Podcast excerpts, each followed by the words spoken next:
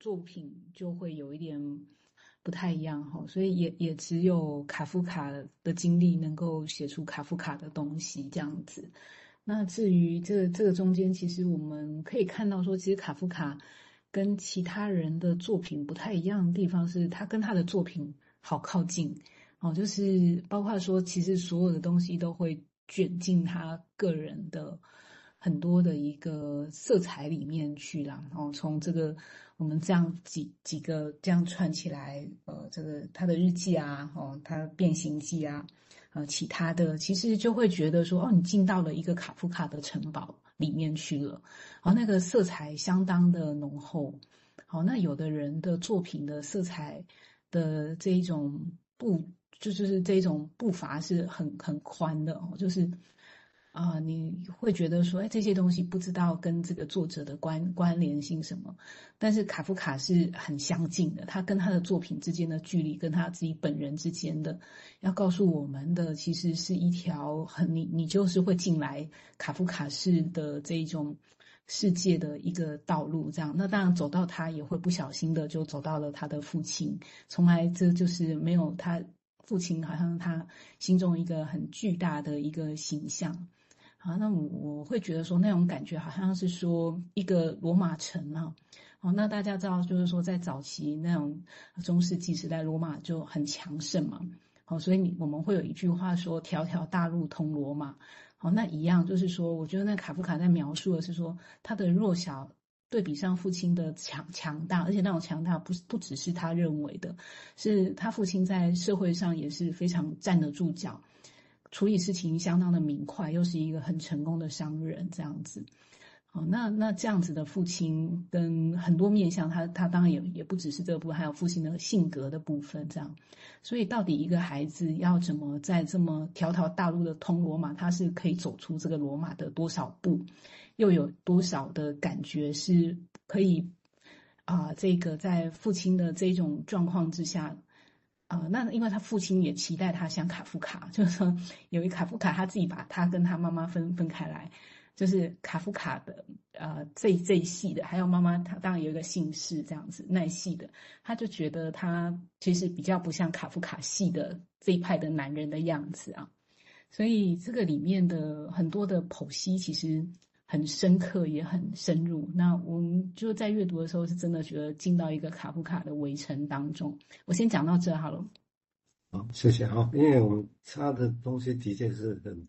我们大概不可能像一个专家学者那样把它一一条列了哈。我想时间也不可能，我们就试着交错出一些想法。如果这些想法可以激励你，哎，你可以很多更多的想法，我觉得这更有有有意思哈。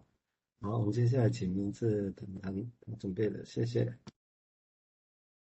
好，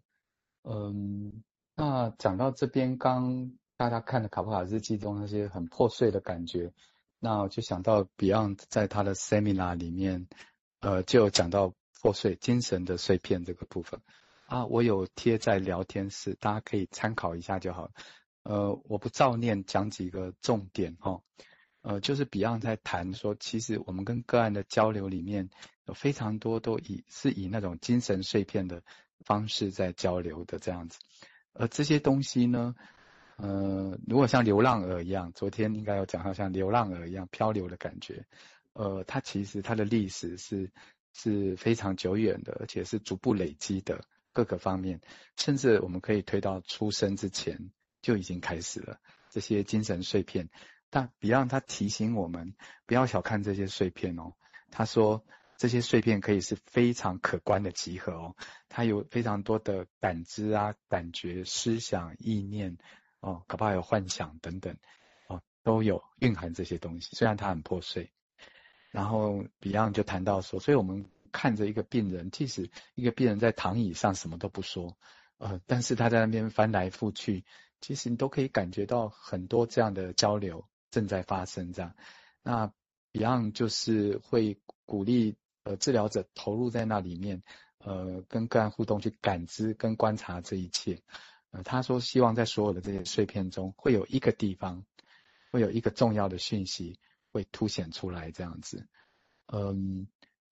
然后他说他形容说，希望他的心智像筛子一样，能够去筛选，而且能够在这里或那里去追赶得上，以得到一些呃有用的知识哦，就是呢变得是能够思考的，而且他说要相当连续长时间的做这类型的工作，要对这种重要的碎片要变得更敏感，这样哦。那当然也是这样讲，也是邀请大家待会可以对于我摘录的这些碎片，或许也可以呃进行这样的一种感知。好，那另外一个部分，呃，这些碎片呢，呃，我在想说，嗯，卡夫卡呢，他的好，他内在有一个好字体嘛，哦，那他这个部分一直以来，呃，都让自己能够呃对他这些非常破碎的处境，哦。能够进行一些自我的分析，我是这样认为啦。那尤其他创作出了这个小说，我觉得很像 Beyond 说的那种，他让这些经验变得可以做梦，他可以做一个梦。所以，如我是鼓励大家可以去看他的小说，因为他小说能够远比我们这边能够讲的更多，因为他就是一个梦，这样的梦境。好，那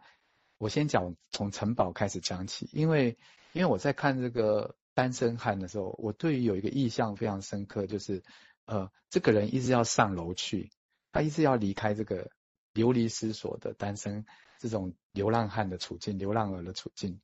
啊、他一直想上去，但是他有一个看似像他的盟友，但是感觉有一点在扯他后腿的一个一个朋友，哦，他们之间的一个对话组成。那这个楼上有一个宴会，自己要上去不上去，要上去不上去，我就想到城堡了。啊，城堡的故事大概是讲一个男人在冬夜里面来到一个小小的村落，那村落上面就是一个巨大的城堡这样子。那他被邀请来作为这个城堡的丈量员，那故事就从那边开始讲起吼，就是说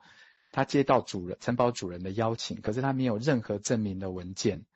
所以他在这里面就花了很多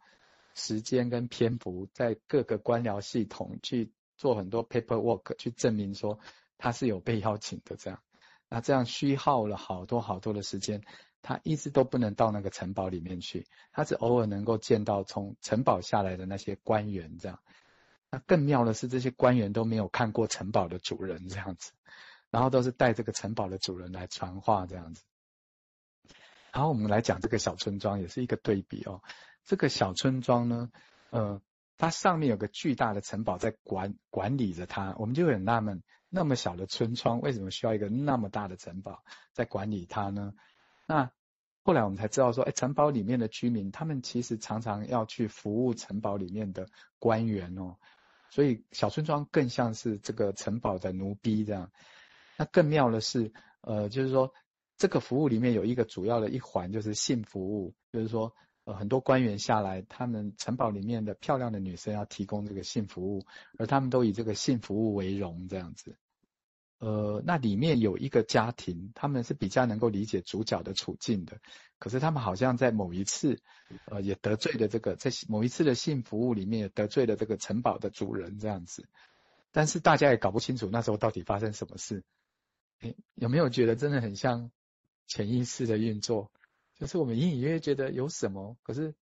完全都不知道有什么，然后不断的重复想要去搞清楚，到最后也是搞不清楚。然后又落回到原点的这种感觉，这样子。